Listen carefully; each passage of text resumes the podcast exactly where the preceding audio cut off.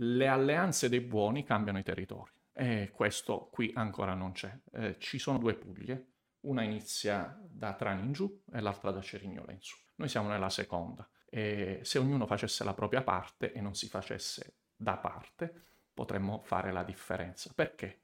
Poi lo sperimentiamo. Le persone, se trovano una cosa bella, si fanno oltre 100 km per venire a vederla. Quindi si può fare, si deve fare e perché non farlo?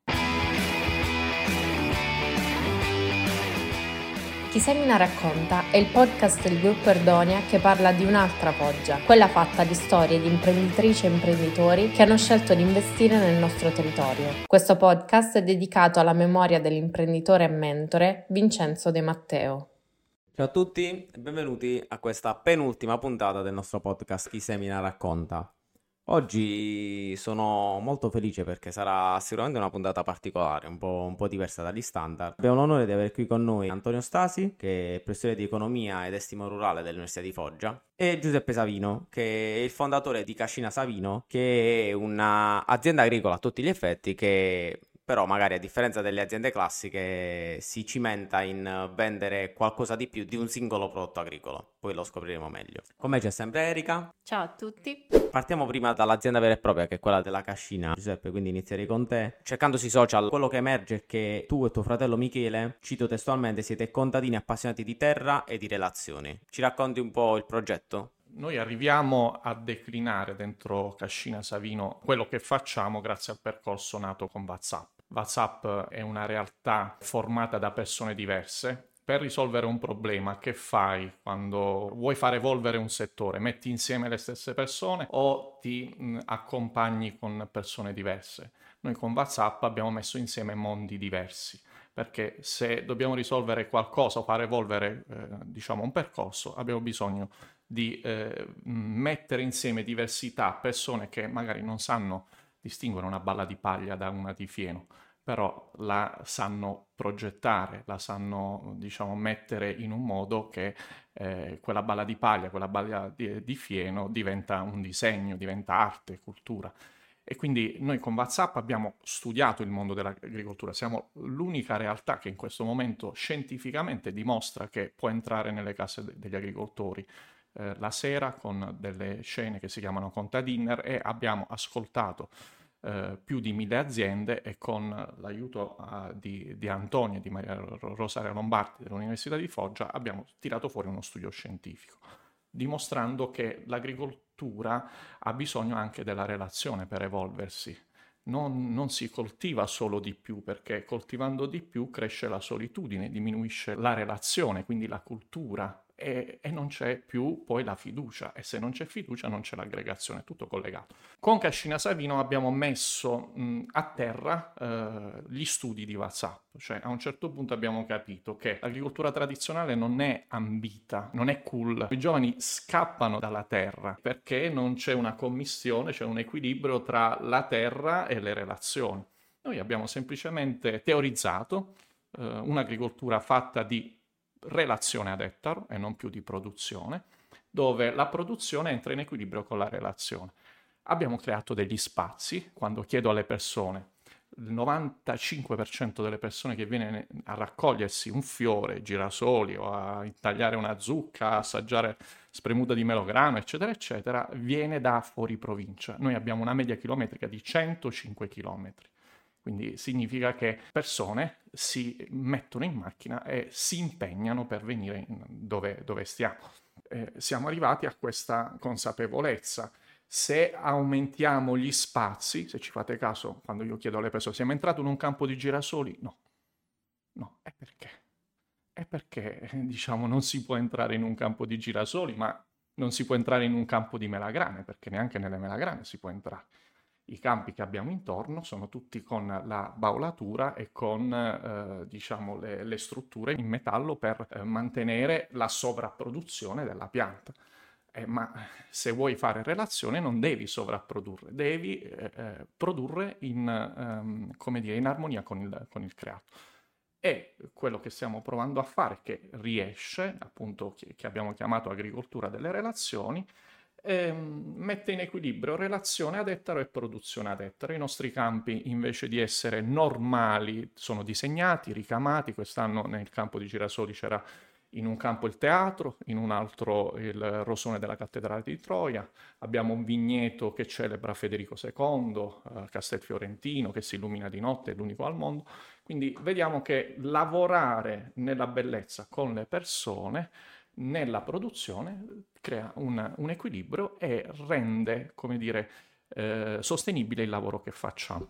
Ha introdotto il tema della condivisione delle contadiner, poi ci torneremo. Io vorrei approfondire anche l'aspetto esperienziale dell'agricoltura, perché sempre da Instagram ho notato che hai creato dei profili diversi per ogni tipo di esperienza, quindi tulipani, lavanda, girasoli, eccetera, che è una scelta secondo me molto interessante dal punto di vista del marketing e che va al di là del mestiere del contadino, della, dell'agricoltore. Quindi ti chiedo, secondo te potremmo definirti un agri-influencer? Senti, più che influenzare, a me piace far vivere delle esperienze. L'obiettivo che abbiamo, lo diciamo chiaramente alle persone che arrivano nei campi, è farti tornare a casa meglio di come sei arrivato. I campi parlano, i campi non sono progettati solo per raccogliere, sono progettati per accogliere, ok?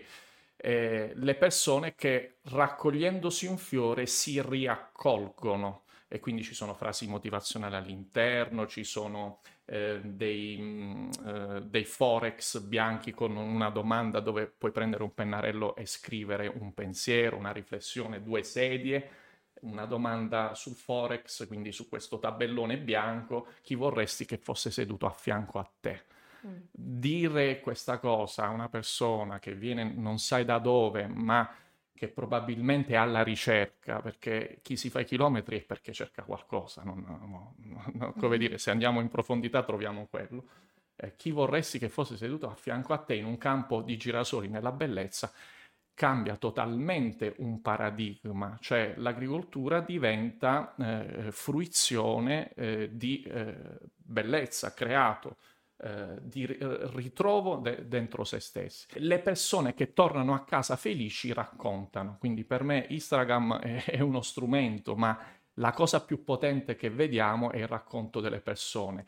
Le presenze salgono in maniera vertiginosa dopo l'apertura del campo, non prima. Quindi mm, vuol dire che la comunicazione arriva fino a un certo punto, poi finisce là sono le persone che quando vivono questa esperienza, tornando a casa, raccontano e tutto si, eh, si moltiplica perché trovano un ambiente favorevole a quello che cercano e noi diciamo sempre noi non vendiamo fiori ed è un paradosso. No? Una domanda che pongo entrambi perché secondo me è interessante analizzare i diversi punti di vista riguarda il modo in cui è cambiato il rapporto con la vita rurale agricola perché da sempre associata alla disconnessione, alla fatica, alla veracità, al contatto diretto con la natura che però se negli anni passati mh, questi concetti venivano associati anche spesso a qualcosa da, da, cui fuggire, adesso il rapporto con l'agricoltura è cambiato, quindi c'è anche una ricerca della disconnessione e quindi chiedo a entrambi, in futuro vendere l'agricoltura, cioè il concetto di agricoltura, varrà più che fare agricoltura o studiare agricoltura, secondo voi?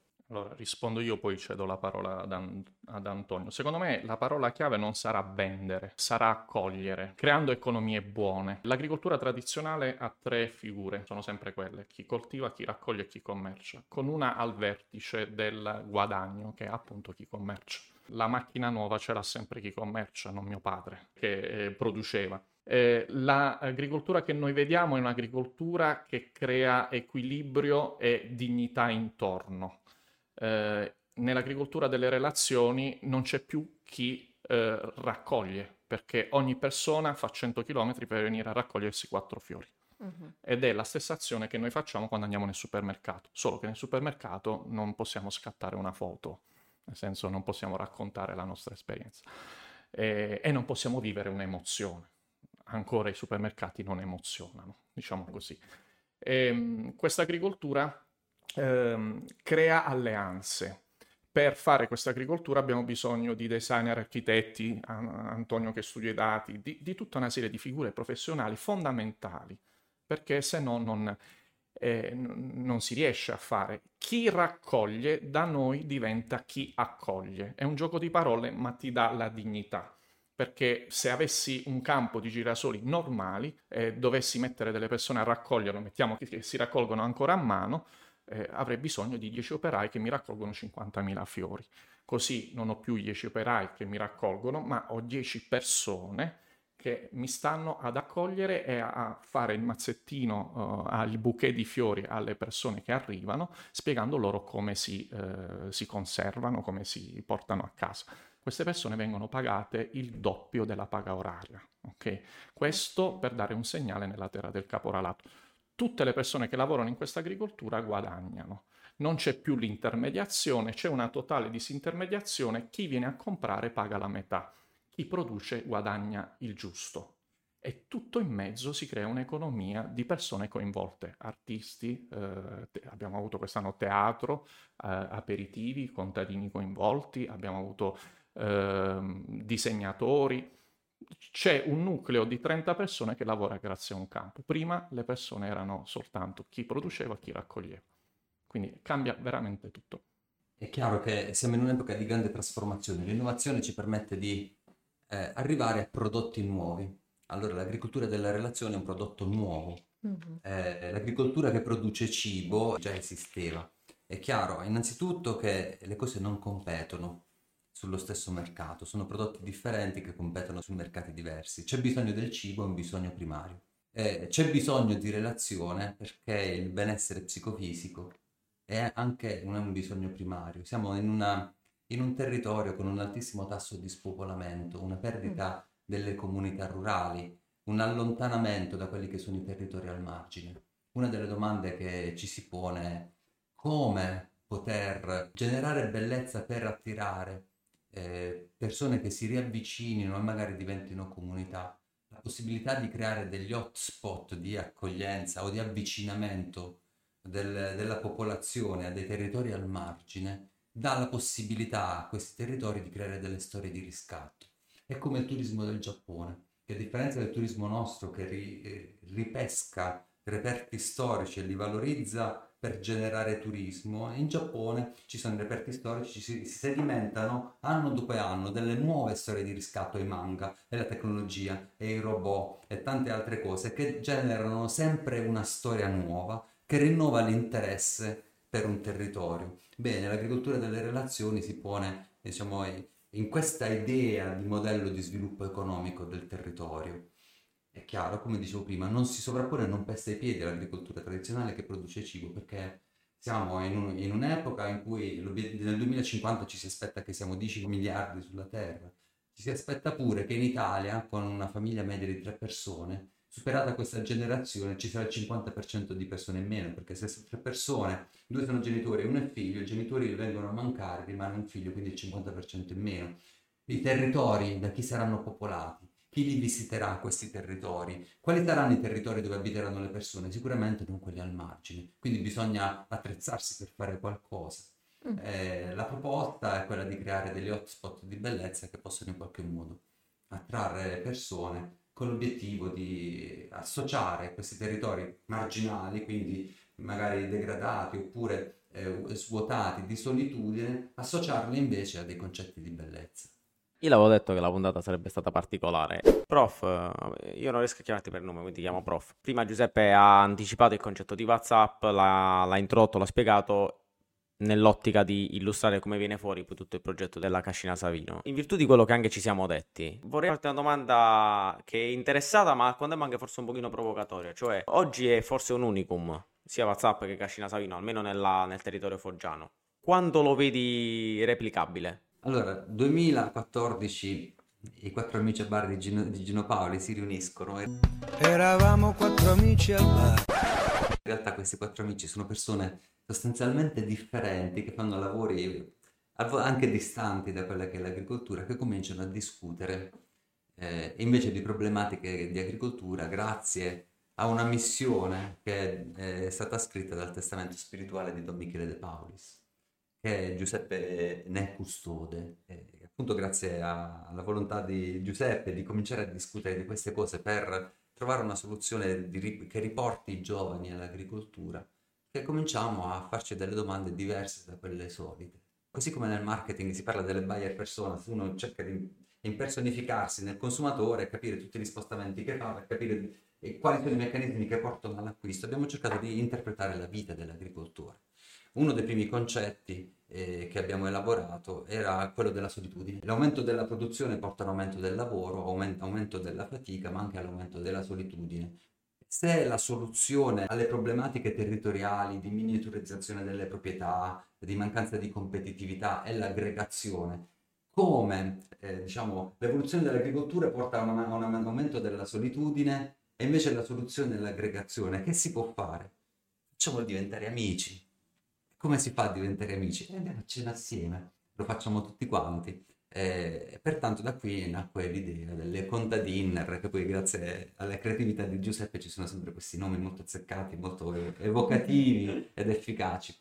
E le conta dinner sono un percorso in cui 20 agricoltori, molto spesso confinanti, si incontravano a cena perché si ritrovavano a vivere una dinamica da noi impostata, che è una metodologia basata su basi scientifiche, che permette l'avvicinamento e il dialogo a coppie e poi il ritorno, quindi il racconto dell'esperienza, eh, ritornando in un'agorà.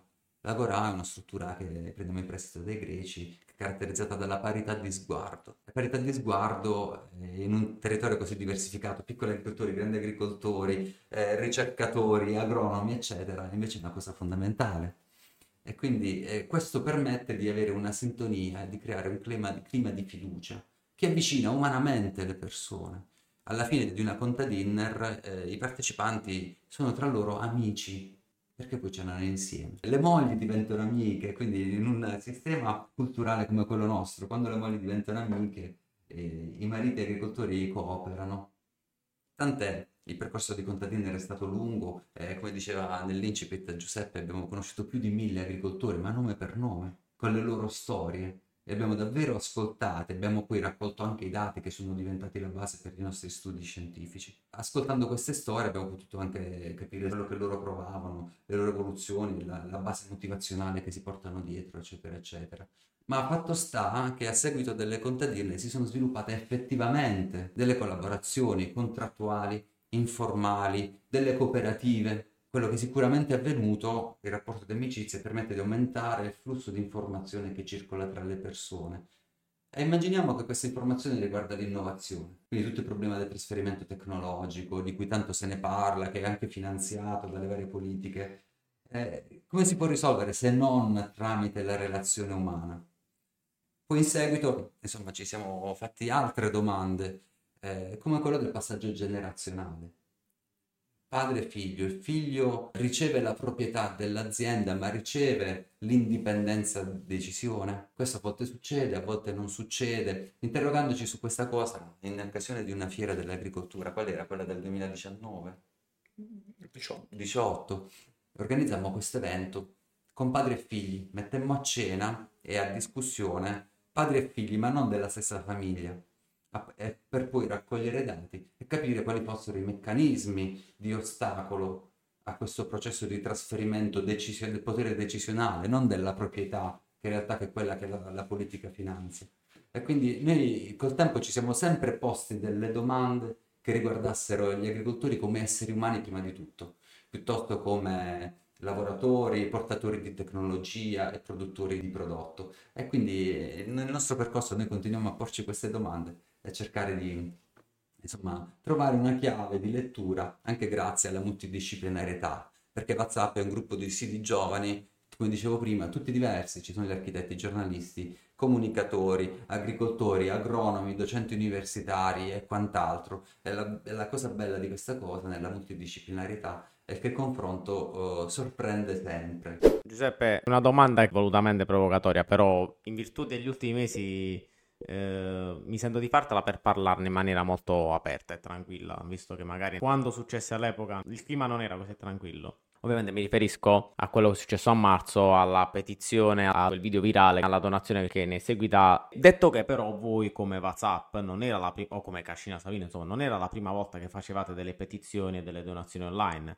Uh, altre volte era successo, so per esempio che nel 2016 l'avevate fatto per protestare contro il ribasso del prezzo del pomodoro, avevate addirittura incontrato il ministro delle politiche agricole dell'epoca, Martina, e in quel caso questo strumento non si era poi trasformato in una valanga di commenti a volte anche un po' forse troppo aggressivi o negativi. Quindi la disparità, quello che avete fatto in passato rispetto a quest'ultimo episodio, secondo te a cosa è dovuta? Siamo ad agosto, a bocce ferme, è passato tutto Dacci un po' il tuo punto di vista. Allora, quelli sono due strumenti diversi, nel senso che la petizione tu chiedi una firma, eh, e sensibilizzi le persone su un, un, tema che può diventare caldo. Il tema su change.org era tutti mangiamo pomodoro, salsa. Sapete che questi pomodori vengono prodotti in capitanata e tutta l'Italia mangia il pelato e vogliamo tutelare i lavoratori, i produttori, eccetera, eccetera. Quella eh, petizione raggiunse 45.000 firme e ci fece incontrare Maurizio Martina con il quale poi mh, è iniziato un percorso ed è nata un'amicizia. Invece il crowdfunding è uno strumento diverso, cioè ti permette di chiedere alle persone un sostegno economico. Questa agricoltura che stiamo provando a fare, mh, la cosa, come dire, che, si, che porta con sé la comunità. Cioè, questa agricoltura, se le persone nel tuo campo vivono un'esperienza forte, nasce un legame. In virtù di questo legame, nel periodo in cui c'è stata la grandine, persone che avevano già acquistato un ticket ci hanno chiesto di non ricevere i soldi indietro. Ma legalmente non potevamo farlo perché io posso trattenere dei soldi se in cambio ti do qualcosa. In quel caso erano dei tulipani abbiamo ricevuto, uh, mentre il video del racconto della grandine andava virale, migliaia di messaggi che ci dicevano guardate, noi vogliamo sostenere i soldi indietro, non li vogliamo, trovate un altro modo perché questa cosa è una perdita di una collettività. Tecnicamente il campo non lo pianto solo io, è una coltivazione diffusa che si sta verificando, che verifichiamo anche nei dati. In virtù di questa sollecitazione abbiamo inteso fare questa raccolta fondi. La raccolta fondi in realtà era destinata alle persone che non volevano ricevere i soldi indietro. Mai avremmo pensato che nel frattempo il video andasse virale, insieme al video eh, si affiancasse la raccolta fondi e diventasse virale anche la raccolta fondi, quindi praticamente hanno iniziato a donare anche persone che magari vedevano per la prima volta il video. In virtù di questo abbiamo deciso di fermare la raccolta fondi perché avevamo raggiunto l'obiettivo. L'obiettivo era continueremo a fare il nostro percorso di coinvolgimento. Quindi era una relazione relazione tra noi e quelle persone che, ahimè, i social hanno fatto diventare una relazione molto più ampia. Naturalmente questo si è tirato dentro tutto, sia il bene, ma sia anche le invidie di persone che non amano vedere felici altre persone. Siamo in un territorio molto complesso da questo punto di vista, è un territorio che al fermento preferisce molto il lamento il lamento come modo per darsi una risposta a una voglia di non progredire, nel senso, visto che tutti stanno così, perché io devo fare il primo passo? Eh, noi siamo una realtà invece che crea primi passi, lo abbiamo sempre fatto, crea parole nuove, mano d'opera, mente d'opera, filiera corta, filiera colta, chilometro zero, chilometro vero. Sono tre marchi registrati, se ci rifletti da un punto di vista della comunicazione sono potenti talmente forti che anche chi cura la comunicazione di Meta, di Apple Italia ci dice voi avete dei marchi, è riduttivo chiamarle marchi, noi abbiamo delle visioni che ci dicono di che futuro sarà fatta l'agricoltura.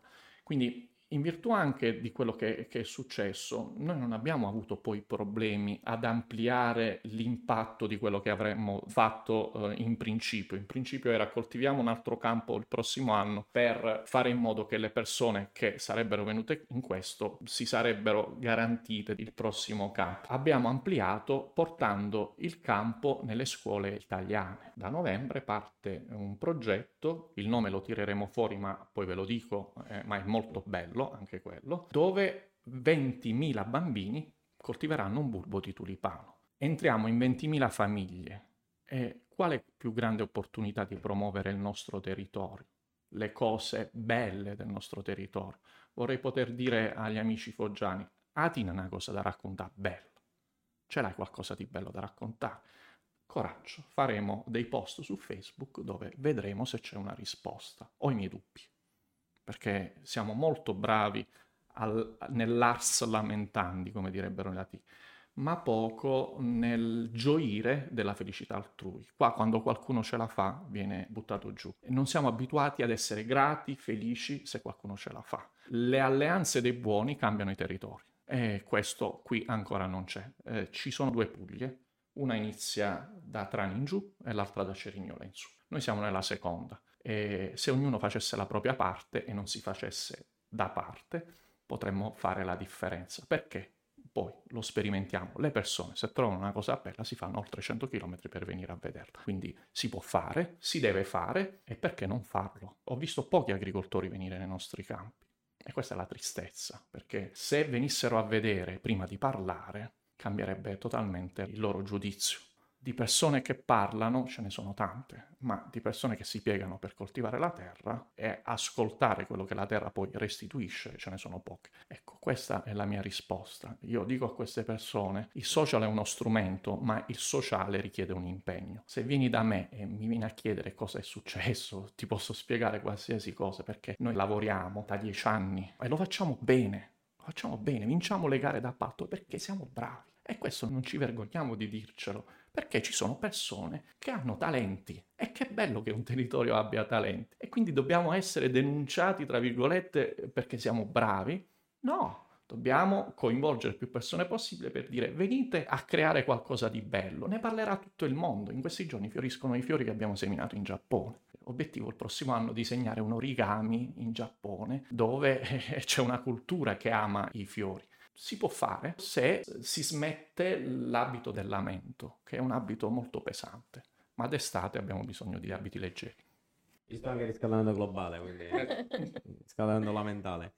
Prima di passare all'ultima domanda, una domanda per entrambi. Cascina Savino nasce a Foggia e questo progetto sta nella capitanata, diciamo in tutto questo territorio anche abbastanza complicato che prima descrivevamo. Prima domanda è se qualcun altro vi sta seguendo in capitanata o fuori dalla capitanata, quindi cercando di emulare o di creare qualcosa magari anche di analogo in campi diversi, culture diverse o anche proprio cambi non in campi agricoli ma cambi nel senso di ambiti diversi. E due, secondo voi, se così non fosse, perché non mi pare ce ne siano tante, almeno in capitanata, perché non è venuto fuori un seguito? Allora, l'agricoltura funziona per copia e incolla, ok? C'è qualcuno che fa qualcosa, il vicino viene il primo anno, ti guardi e dici, ma vabbè, ma tu sei pazzo a piantare gli asparagi. Questa è storia vera, eh? Ma chi te lo fa fare lascia perdere, ma non l'ha fatto mai nessuno. Gli scoraggiatori militanti, coloro che di mestiere, come dire, hanno la laurea appesa, scoraggiatori militanti. Tu lo fai, intanto il primo anno ti va bene un po' per fortuna, un po' perché chi fa viene accompagnato dall'ecosistema universo che ti aiuta a fare tutta una serie di cose. Il secondo anno, se raddoppi, la persona che doveva copiarti l'anno prima si avvicina molto di più al campo e dice ok, se questo ha raddoppiato vuol dire che ci guadagna, lo devo fare pure io. Ma non ti viene a chiedere direttamente le informazioni, non sia mai va per vie traverse per fare un campo vicino al tuo, ma con informazioni da altre persone. Cosa succede? Il terzo anno tu hai triplicato il campo, quello mette il primo campo e non gli va bene perché non c'è stata una relazione diretta. Allora, WhatsApp prototipa, eh, o meglio, ascolta e capisce una serie di informazioni a livello scientifico, comprende le tendenze, comprende tutta una serie di cose. Prototipa dentro Cascina Savino, noi stiamo prototipando non è che siamo arrivati, stiamo, stiamo partendo da Cascina Savino. WhatsApp poi con i dati che ha dentro Cascina Savino va a ricercare altri agricoltori innamorati di terra, persone, relazioni, eccetera, eccetera, per creare percorsi similari in altri territori, con già i naming, i nomi, i marchi già registrati. Perché? Perché la qualità di un progetto si riconosce da un nome. Quindi l'idea è di formare altri contadini in altre province, italiane, estere, dove troveremo accoglienza, farli venire nei nostri campi, farli vedere come si fa e poi farlo e replicarlo in ogni territorio, laddove ci saranno le persone e l'ambiente adatto per replicare girasoli, lavanda, tulipani, melograni, ma stiamo anche immaginando altri format perché si può fare con tutto. Una volta che hai delle relazioni, le persone ti chiedono e va bene, dopo ottobre, dopo le zucche che facciamo? E se hai un'idea, quell'idea si può realizzare. Quindi eh, mentre l'agricoltura tradizionale funzionava per copia e incolla, ok, ti vengo a copiare, ti copio male, eccetera, eccetera, oppure funzionava vengo io, quello che è successo a mio padre, tu produci l'uva. Se me la porti a, dire, a maturazione, io vengo e me la compro.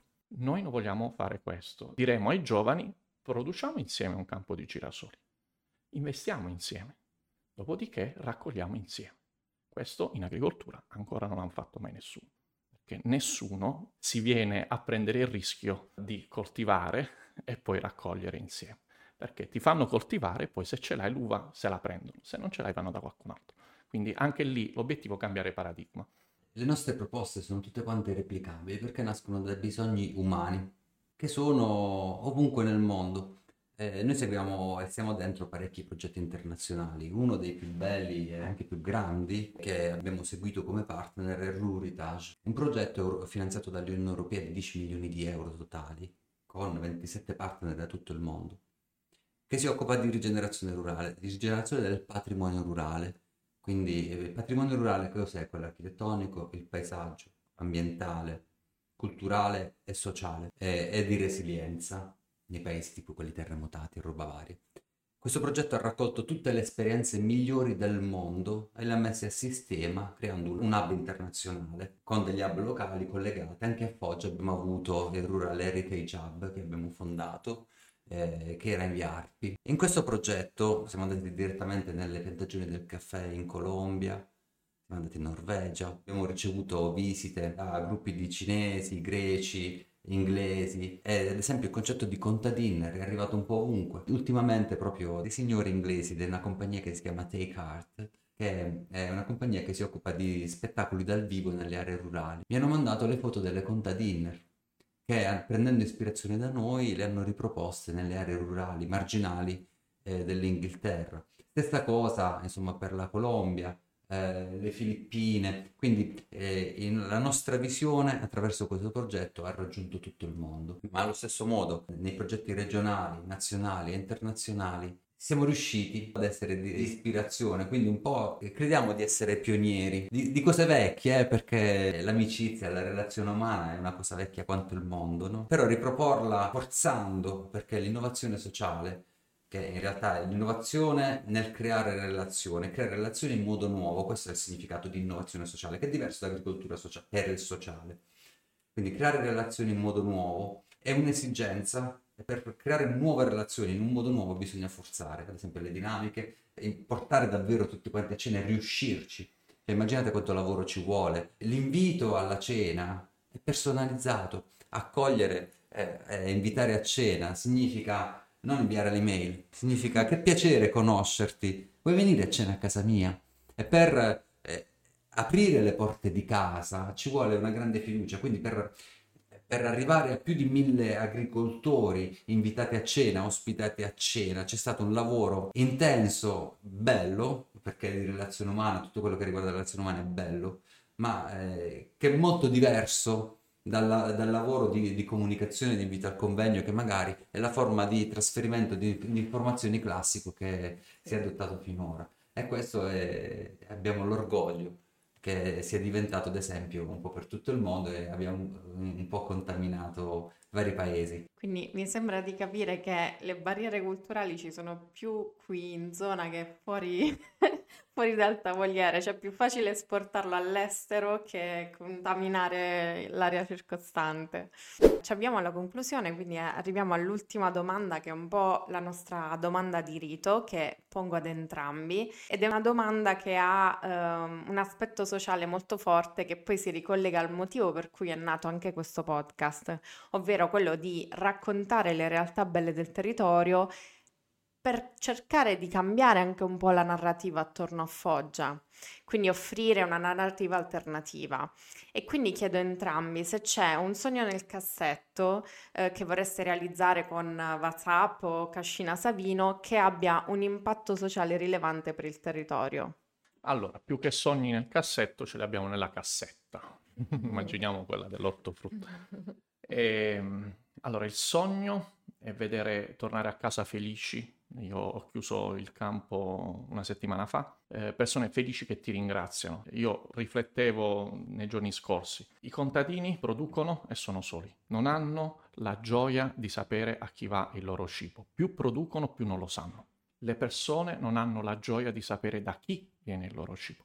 Noi stiamo facendo una produzione di cibo incontrato, cioè lavoriamo da soli in una parte dell'anno, ma con la consapevolezza che un giorno incontreremo persone che ci diranno grazie per quello che hai fatto. Ok? Allora, di questa cosa ce n'è bisogno, non solo a Foggia, non solo a Cascina Savino, sarebbe riduttivo fermare tutta questa cosa e, come dire, far crescere una realtà dimenticando gli altri territori, anche perché i dati ci dicono che ce n'è bisogno ovunque. Quindi, eh, obiettivo è aiutare più territori possibili, più contadini che diventano questi, diciamo, ehm, questi hotspot di relazione, cioè il contadino diventa un nucleo di relazioni di tanti monti diversi, apre un campo, coinvolge giovani professionisti di tanti mondi, altri contadini, perché l'altro elemento su cui stiamo lavorando sono i farmers market, cioè le persone che vengono possono trovare dei contadini eh, che producono altro oltre al fiore, quindi il miele, il formaggio, qualsiasi cosa, quindi dei vicini, dei confinanti, eh, mh, e possono creare relazioni con loro, come eh, ascoltando le loro storie, quindi stiamo lavorando a un progetto che permette ai contadini di formarsi a teatro per raccontare in un format le loro storie che poi diventano cibo negli aperitivi o cibo da portare a casa, ma mediante la relazione, perché la casetta col contadino che affetta salumi e formaggi non funziona, perché A non sai chi è, eppure finanziano questi progetti chiamandoli promozione dei prodotti agricoli e territorio, non si promuove nulla se non si promuove la persona. Quindi l'obiettivo è vedere più fe- persone felici possibili. Mi auguro che, non so, tra 5-10 anni le persone che vanno nei campi di relazione da poche migliaia passino a mezzo milione. Ok? Perché così sapremo in maniera, eh, diciamo, eh, in maniera esatta che questa agricoltura, come diceva all'inizio Antonio, serve a dare la parte che manca, dignità. Ok? E, e magari quel giorno ci, eh, dire, risiederemo davanti a un nuovo ministro dicendo guarda, questa agricoltura ha questo impatto. Come vuoi ragionare rispetto a questi dati, finanziando ancora trattori che isolano o attrattori che mettono insieme e quindi l'agricoltura diventerà qualcosa che mette insieme agricoltura, turismo, cultura, arte, eccetera, eccetera. Quindi non sarà più un settore a sé stante, ma sarà un settore che sosterrà economie dei territori. Una delle possibilità, degli auspici è quella appunto di contaminare anche la politica, anche la visione dello sviluppo territoriale. Ad esempio, noi sono separati a livello europeo i fondi per lo sviluppo rurale e il fondo sociale. Quindi perché eh, se si fa agricoltura eh, non posso usufruire del fondo sociale europeo? dei finanziamenti per il Fondo Sociale Europeo, c'è bisogno di, di, riformare queste cose. Quindi se si crea una nuova visione, una nuova multidimensionalità dell'agricoltura, che non è solo le esternalità positive, l'agricoltura che crea anche paesaggio, l'agricoltura che crea anche didattica con le fattorie didattiche, ma l'agricoltura che crea anche comunità, relazioni, si aprono degli scenari completamente diversi e laddove ci sono delle politiche adatte si dà ancora più spazio alla creatività, all'esplorazione di nuovi business model. Il nostro è solo uno degli esempi, ma quanti giovani creativi potrebbero avere un pensiero laterale e sviluppare dei nuovi modelli di business per l'agricoltura che, si, che siano diversi e alternativi, che non capessero i piedi l'agricoltura tradizionale che produce cibo. Quindi questa diciamo nel lunghissimo periodo, ma è, rimane comunque negli auspici. Insomma, abbiamo detto tantissime cose interessanti, ci sarà un bel po' da lavorare anche per Erika per per, per, montare questa bellissima puntata. Quindi io vi ringrazio ragazzi del, del tempo, della disponibilità di essere stati con noi, di averci, di averci raccontato le vostre belle storie. Grazie a tutti. Ciao ciao. Ciao, grazie. Ciao, grazie.